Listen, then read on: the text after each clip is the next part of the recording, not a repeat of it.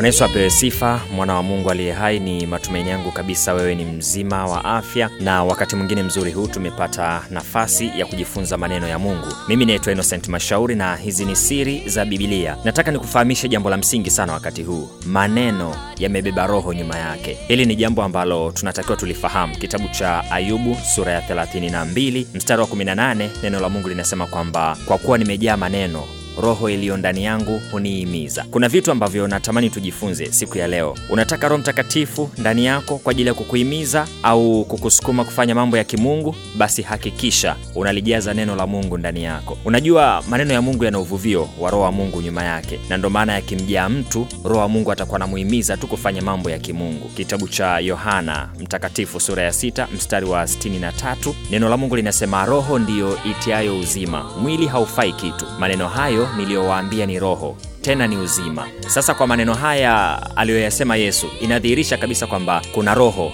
nyuma ya maneno. Sasa kama roho wa Mungu yupo kwa ajili ya kuyasapoti maneno ya Mungu, ina maana kwamba tuwe na uhakika hata nyuma ya maneno ambayo sio ya Mungu huwa kuna roho ambayo sio ya Mungu inayavuvia. Tuwe waangalifu sana, tunasikiliza nini maana haiishii tu kwenye kusikiliza, inaathiri pia nguvu za roho zetu. Pia kilichomuumiza Samsoni, mfano mzuri sana, ni kuruhusu kuendelea kusikiliza maneno ya ubembelezi kutoka kwa Delila, wakati anajua wazi kabisa kwamba Delila amekusudia kumuua. Yaani anajua kabisa mtu huyu amebeba mauti yangu, lakini anaendelea kuwa karibu naye na kusikiliza maneno yake muda mwingi. Kitabu cha Waamuzi 16 mstari wa 16, neno la Mungu linasema ikawa kwa vile yani Delila alivyomsumbua kwa maneno yake kila siku na kumuudhi, roho yake ikadhikika hata kufa. Sasa kilichomfanya roho ya Samsoni idhikike kiasi cha kufa ni maneno ya ubembelezi kutoka kwa Delila. Yani huwezi kuniambia yale maneno yalikuwa maneno matupu, lazima yalikuwa na nguvu nyuma yake ambayo ilikuwa ina dhuru roho ya Samsoni kiasi cha kudhikika hata kufa, na mwisho wake Samsoni alitoa siri ambayo ilisababisha madhara pamoja na mauti yake. Kitabu cha Mithali sura ya tano mstari wa tatu mpaka wa tano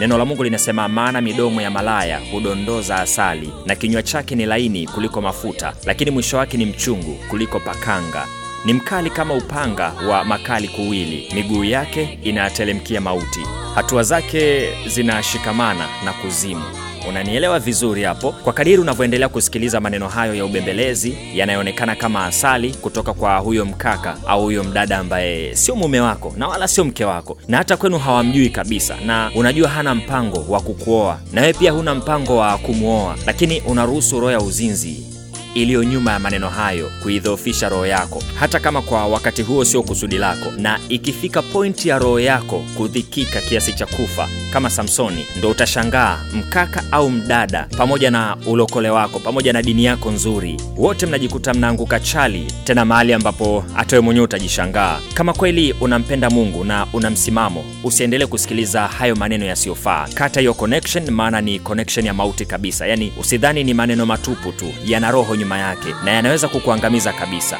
Kitabu cha Mithali sura ya tano mstari wa tano neno la Mungu linasema kama haufahamu hiyo ndiyo barabara ya mauti na kuzimu, na hicho unachoruhusu ndiyo umeshaanza kupiga hatua kuelekea shimoni. Turudie andiko letu la msingi, kitabu cha Ayubu 32 mstari wa 18. Tusisahau jambo hili. Neno la Mungu linasema kwa kuwa nimejaa maneno roho iliyo ndani yangu hunihimiza. Unataka roho wa Mungu ndani yako kukuhimiza katika mambo ya kimungu? Basi jaza maneno ya Mungu ndani yako kwa kusoma neno na kusikiliza mafundisho sahihi kabisa. Lakini pia kama unataka roho iliyo ndani yako kukuhimiza kutenda dhambi au kukiishi unachokisikia, basi endelea kujaza hayo maneno ya tamthilia pamoja na muvi za mapenzi masaa yote, kusikiliza miziki mbalimbali mbali ya ajabu. Endelea kujaza hizo nyimbo za mapenzi asubuhi mpaka jioni, yani endelea tu kusikiliza maneno ya ubembelezi ya huyo mkaka au huyo mdada, na siku utakapoanguka, wala usitafute mchawi, umejiloga mwenyewe kwa yale maneno ambayo unayaruhusu kuyasikiliza masaa yote. Hizi ni siri za Bibilia. Mimi naitwa Innocent Mashauri. Imempendeza Mungu tu yafahamu haya maarifa kwa siku ya leo na kwa wakati huu. Mungu akusaidie sana.